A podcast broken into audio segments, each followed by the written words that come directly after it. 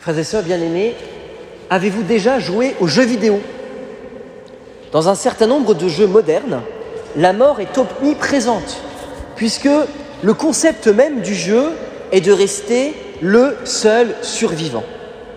Et pourtant, chaque fois qu'un ennemi vous tue, au bout de quelques secondes, vous voilà revenu sur l'écran dans une nouvelle partie, comme avec un bonus de vie nouveau.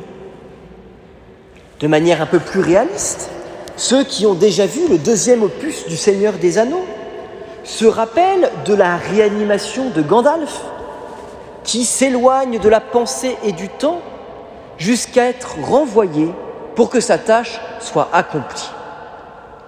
Et il faut avouer qu'on aimerait bien que ces histoires de fiction soient les réalités de notre vie.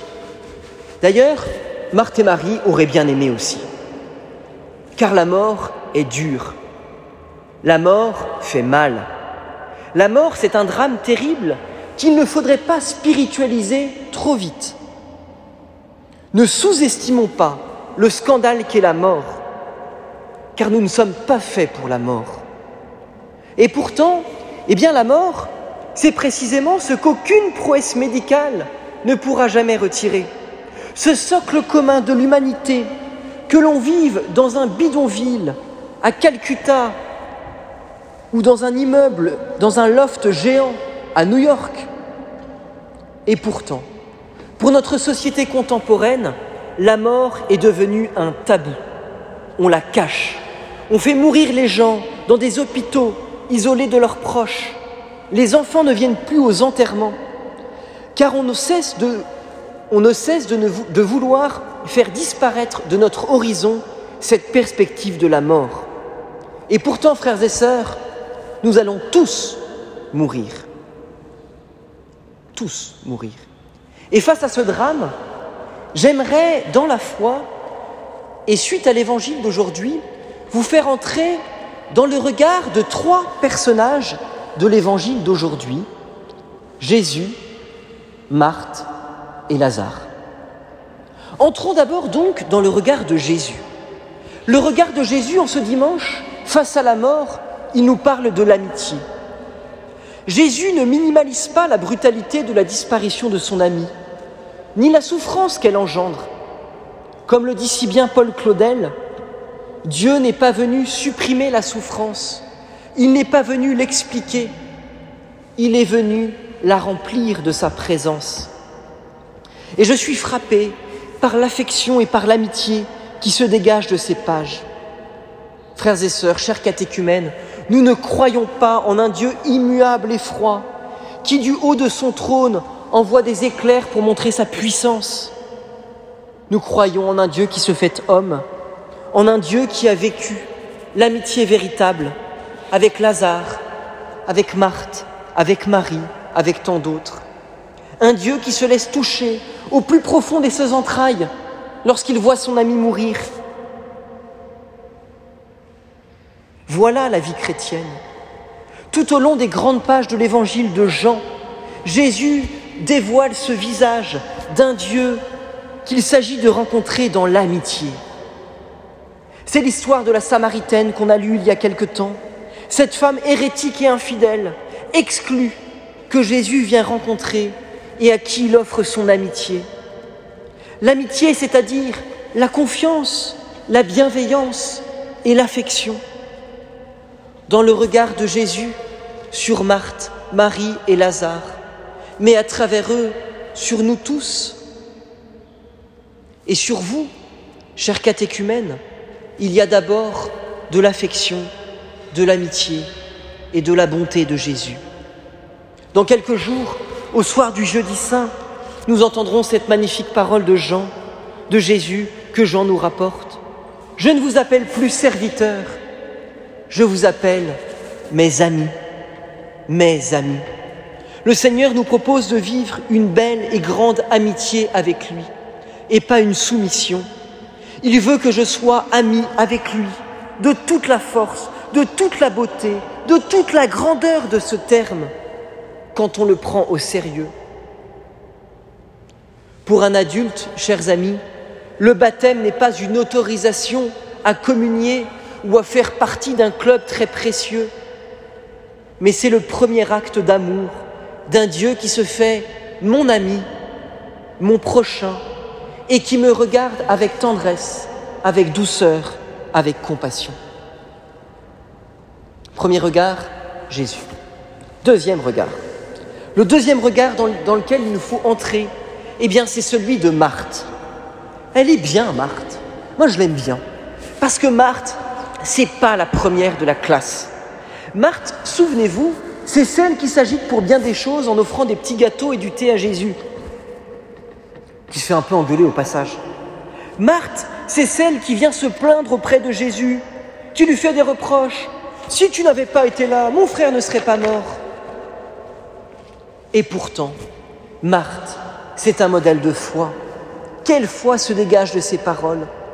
Même si elle a un peu de mal, même si elle fait des reproches, elle veut vivre cette amitié avec Jésus.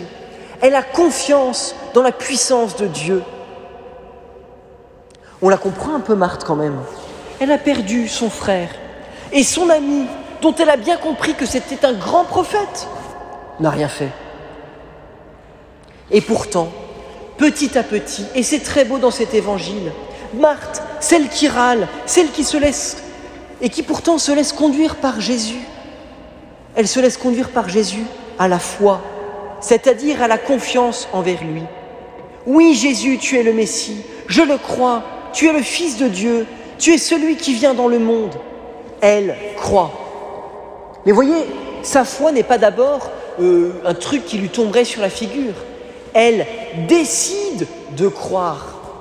Nos catéchumènes, le jour de leur baptême, ils vont décider de croire, choisir de croire. Et nous, chaque fois que nous disons le credo, nous choisissons de croire. Nous n'attendons pas que ça fasse gousi-gousi dans notre cœur.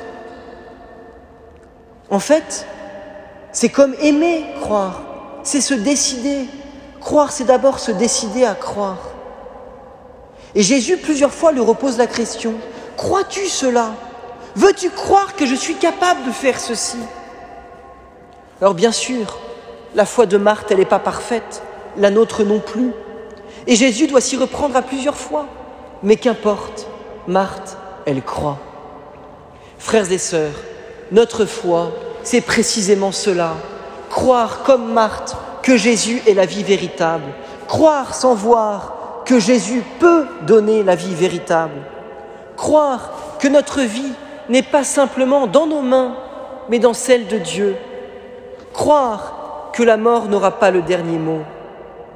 Ce chemin, nos chers catéchumènes, Christian, Arthur et Francesco, ont commencé à le vivre et continueront à le faire toute leur vie. Et nous, qui sommes des vieux baptisés, laissons-nous guider par Jésus, comme Marthe l'a fait, pour nous apprendre à croire avec plus de force que Jésus est la résurrection et la vie. Voulons-nous le croire? Chers amis, est-ce que vous voulez le croire? Ah mais personne ne veut le croire. On va recommencer. Chers amis, voulez-vous le croire? Oui, quand même. J'espère. Pour Pâques, il faut vous entraîner. Hein. Parce que pour Pâques, dans la nuit, enfin dans l'aube de Pâques, croyez-vous, il faut que ça sorte quand même. Hein Deuxième regard, c'est celui de la foi et celui de Marthe. Troisième regard, celui de Lazare. Parce que tout cela pourrait rester bien théorique si on n'entrait pas aussi dans le regard de Lazare. Et vous voyez, Lazare, il pourrait jouer dans un Disney qui s'appellerait Le roi des sables. Alors je vous fais le pitch du roi des sables. C'est un gars qui est mort et qui ressuscite en sortant de son tombeau, en criant d'une voix nasillarde Libéré, délié, je ne mourirai plus jamais. Et il se jette dans les bras de son ami Jésus. En effet, à la fin de l'évangile, nous avons entendu Déliez-le et laissez-le aller. Parce que l'histoire de Lazare, elle est sympa. Mais elle a de l'intérêt que si elle nous concerne aussi. Ainsi donc, face à Lazare qui gît dans ses bandelettes, il nous faut donc nous demander de quelle mort parle l'Évangile? De quelle gloire, de quelle puanteur, de quelle larme, de quelle foi, de quelle libération? Pauvre libération, si elle n'est qu'un retour à la vie d'avant façon jeu vidéo. Si tu crois que ce n'est qu'à ça que Dieu t'appelle, revivre ta vie indéfiniment, pauvre de toi si ton espérance s'arrête là. Jésus t'appelle à beaucoup plus, à sortir de ta mort, de ton tombeau, de ta puanteur. Mais alors, qu'est-ce qui sent mauvais? Qu'est-ce qui nous enferme et dont Jésus nous délivre? Bah, C'est le péché. Car l'ultime conséquence de la mort, c'est le péché. C'est ce dont nous parle cette page d'évangile, un peu longue, il faut le dire. Du péché qui tue à petit feu, du péché qui pourrit ta vie et la rend puante comme la mort, de ce qui dans ta vie te conduit lentement, mais sûrement loin de la vie. En tout cas, qui te conduit vers une vie pauvre, plus misérable. Voyez, le péché, c'est pas d'abord une catégorie morale qui se situerait entre le bien et le mal, entre ce que tu dois faire et ce que tu dois éviter. Le péché, c'est une catégorie vitale. Il y a l'Esprit de Dieu qui te donne la vie et des choix mortifères qui te tirent vers le bas, vers le fond du tombeau. Alors, chers amis, vous voyez le regard de Lazare à travers les bandelettes de la mort. Eh bien, dans ce temps de carême, c'est de choisir d'être libéré, délivré par la puissance de l'Esprit Saint, en entendant ces paroles des prêtres, tes péchés sont pardonnés. Voilà une résurrection pour nous. Voilà une nouvelle vie pour notre baptême. La confession, c'est un, peu comme une nouvelle douche de baptême d'Esprit Saint. Alors nous qui sommes baptisés depuis longtemps, quand allons-nous être libérés, délivrés par la puissance de l'Esprit Saint? Quand irons-nous nous confesser? Petite parenthèse, le vendredi et samedi saint, c'est confession non-stop de 7h30 du matin à 19h dans l'église. Aucune excuse pour qu'il n'y ait pas un créneau qui marche, hein, je précise. Quand irons-nous nous confesser? Et puis, cher catéchumène, j'ai une suggestion à vous faire. Vous savez, le péché, même après le baptême, c'est pas magique. Vous risquez de retomber dedans. Alors, un petit conseil vous prenez votre agenda et vous mettez dès maintenant dans votre agenda la date de votre première confession. Donc, après le baptême, vous voyez genre un mois après le baptême. Ça montrera l'exemple à tous les vieux baptisés qui sont dans l'assemblée. Ce sera pas mal. Alors vous voyez, chers amis, le regard de Jésus nous encourage à nous confesser, car il nous offre son amitié. Le regard de Marthe nous aide à décider de croire en profondeur. Le regard de Lazare, enfermé dans ses bandelettes, nous permet de prendre conscience de la nécessité profonde d'être pardonné. Alors, nous pourrons chanter à nouveau, libérés, délivrés, désormais plus rien ne m'arrête. Amen.